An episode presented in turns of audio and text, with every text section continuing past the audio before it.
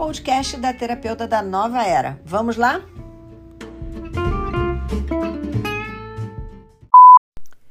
O ser humano é natural do ser humano buscar pelo sofrimento, buscar as situações que conectam muito mais com a dor do que com a felicidade. Eu tenho um curso que se chama Felicidade é decisão e aprendizado. A nossa sociedade, ela não aprendeu a ser feliz. A felicidade muitas vezes para algumas famílias, para algumas culturas, ela é tida como um problema, como um, uma coisa que não é bem-vinda. É como se alguém ser feliz estivesse quebrando todo um pacto de infelicidade que acontece de geração para geração. Nós temos um histórico de famílias, de pessoas né, que vieram da guerra, que sofreram muito com a escassez e tiveram muita dificuldade para ter as coisas, né, para conseguir é, ter bens materiais, e bem materiais aqui, eu não estou falando de uma casa, não estou falando de um carro, estou falando de uma mesa de jantar. Eu me lembro que quando eu ia casar, é, o meu marido é, o meu ex-marido, né, ele é descendente de libanês. A mãe dele é libanesa e eles vieram é, fugidos da guerra do Líbano. E aí eu me lembro que a gente estava comprando uma mesa de jantar para nossa casa e a mãe dele falou assim: é um absurdo vocês já gastarem dinheiro com isso. Quando eu casei, sabe o que era minha mesa de jantar? Era um caixote. Vocês ficam gastando dinheiro com besteira. Então, essa era uma crença dela, essa era uma visão dela. E aquele sofrimento dela estava tão ainda iminente nela que ela não conseguia ver a possibilidade de alguém que ia casar comprar uma mesa de jantar, né? Você tem que passar perrengue. Não é porque é, ela não passou que você também não tem que passar. Todos temos que passar perrengue. Essa é uma cultura, isso é uma crença. E é muito importante a gente parar para pensar nisso, como que o nosso cérebro, como que o nosso cérebro está habituado a esse tipo de crença da dor, que as pessoas têm que se unir na dor, que as pessoas têm que sofrer junto, que as pessoas é, isso isso passa a ser é quase que uma regra sem que as pessoas pensem sobre isso. Então a pessoa faz tão, tanto isso no automático que na hora que acontece é, alguma notícia, alguma sensação, que mesmo que ela não esteja sentindo, ela tem que se compadecer com aquilo. Então, por exemplo, eu confesso para vocês que naquela época, quando eu tinha 21 anos, 20, eu estava montando a minha casa lá para casar, 21, né? Eu casei com 21 anos eu comecei a me sentir culpada. Eu me lembro que quantas vezes eu olhei para aquela mesa com tampo de vidro, com a borda laqueada, eu me sentia culpada por eu ter uma mesa e não um caixote na minha sala. Porque a crença do outro invade o nosso coração, o nosso sistema, a nossa forma de pensamento. E se a gente não expressa daquela forma com que o outro está colocando para gente, a gente se sente meio culpado mesmo, né? Meio fora, fora do contexto é, da existência. E na realidade isso não tem nada a ver com felicidade. Felicidade é a gente cumprir a nossa jornada aqui enquanto a gente tem um tempo. Não existe nada, nada, nada mais democrático do que o tempo. O tempo é a única coisa que vem servido na mesma, bande na mesma bandeja para todo mundo. O, o dia tem 24 horas para o pobre, para o rico, para o negro, para o branco, para o inteligente, para o menos favorecido.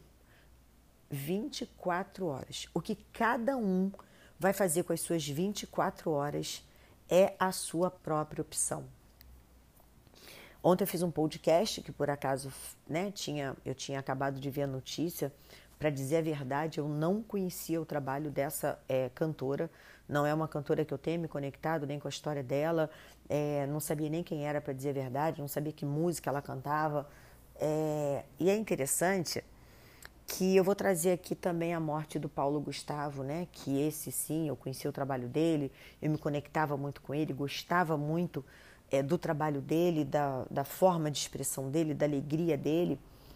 Mas o que eu vou trazer aqui é o seguinte, né? Ontem, quando essa cantora morreu num desastre de, de avião, junto com ela, no mesmo momento que ela, dentro desse país ou dentro desse mundo, morreram mais uma infinidade de pessoas.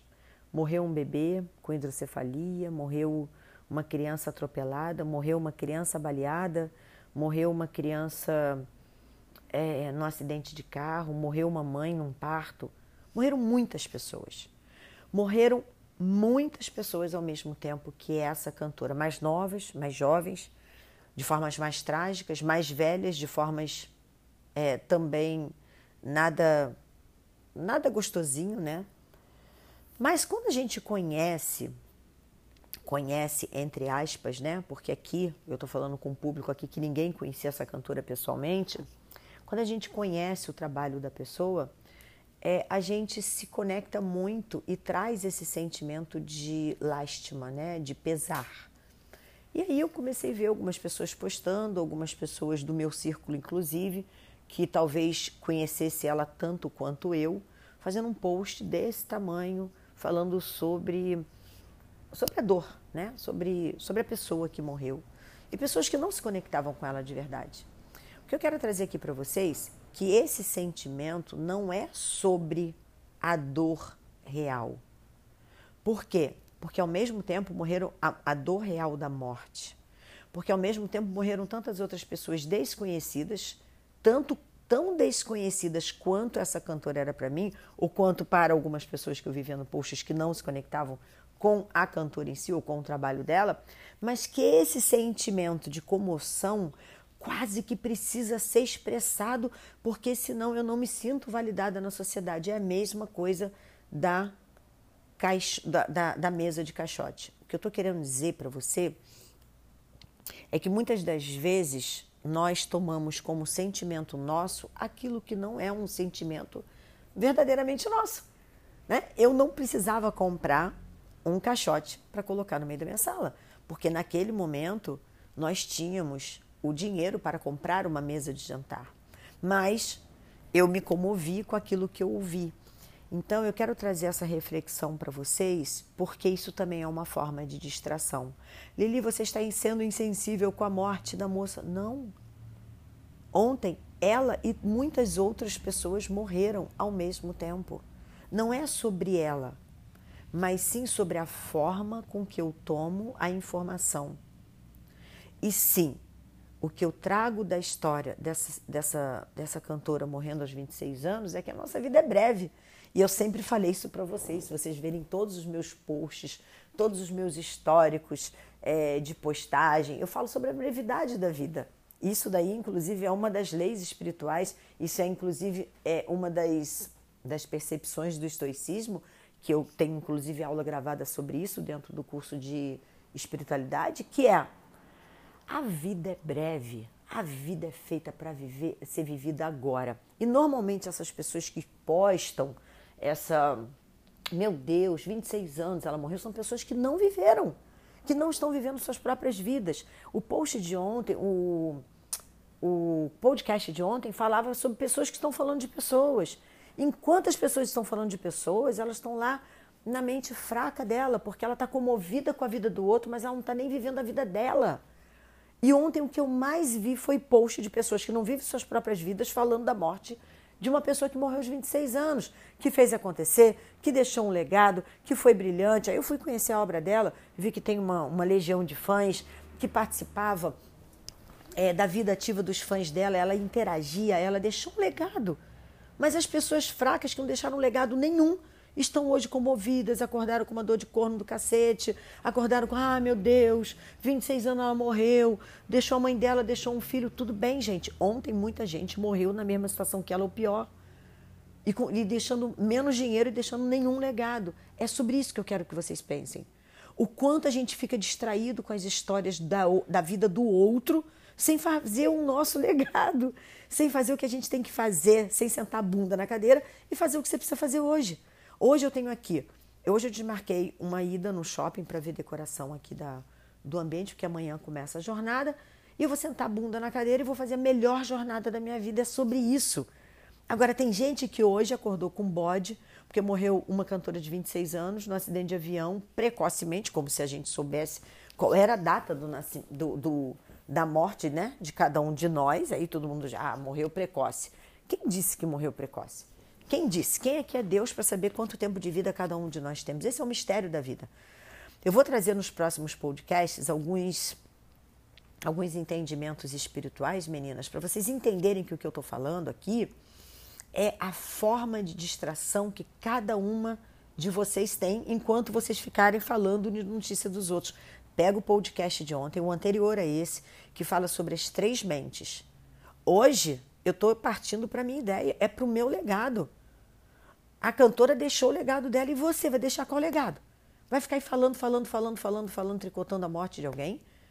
Seja dela, seja do Paulo Gustavo. Eu me lembro quando o Paulo Gustavo morreu. Gente, três semanas depois tinha gente assim: estou sofrendo, minha vida acabou. Pessoas que nem conheciam ele, talvez pessoas que nunca tivessem pago um ingresso para ir assistir um show dele, uma apresentação dele, mas estava lá. A vida, minha vida parou porque Paulo Gustavo morreu. Hello, hello, acorda para a vida, meu amor. Isso é distração. Todos nós, a única coisa que a gente sabe que vai existir aqui nessa existência é a nossa morte. E aí você fica se distraindo com a morte do outro. Três semanas tua vida parou porque o outro morreu. E a tua vida? Que bela distração, que bela procrastinação, né? Que bela forma de se conectar com a dor ao invés de você realizar a sua vida. Lili, você está sendo fria? Não, estou te dando um sacode, porque a tua vida é só você que pode viver. A vida dela, ela viveu. A vida do Paulo Gustavo, ele viveu muito bem vivida. Ambos morreram jovens, não morreram nem antes nem depois, morreram jovens, né? Para a idade média de vida, porém deixaram seu legado. E você está aí na sofrência, né? Sem saber o que, que vai fazer da vida, ao invés de sentar a bunda na cadeira e criar a sua realidade. Vai lá ser a mente forte que cria suas próprias ideias e coloca a favor do mundo. Por favor, tá bom?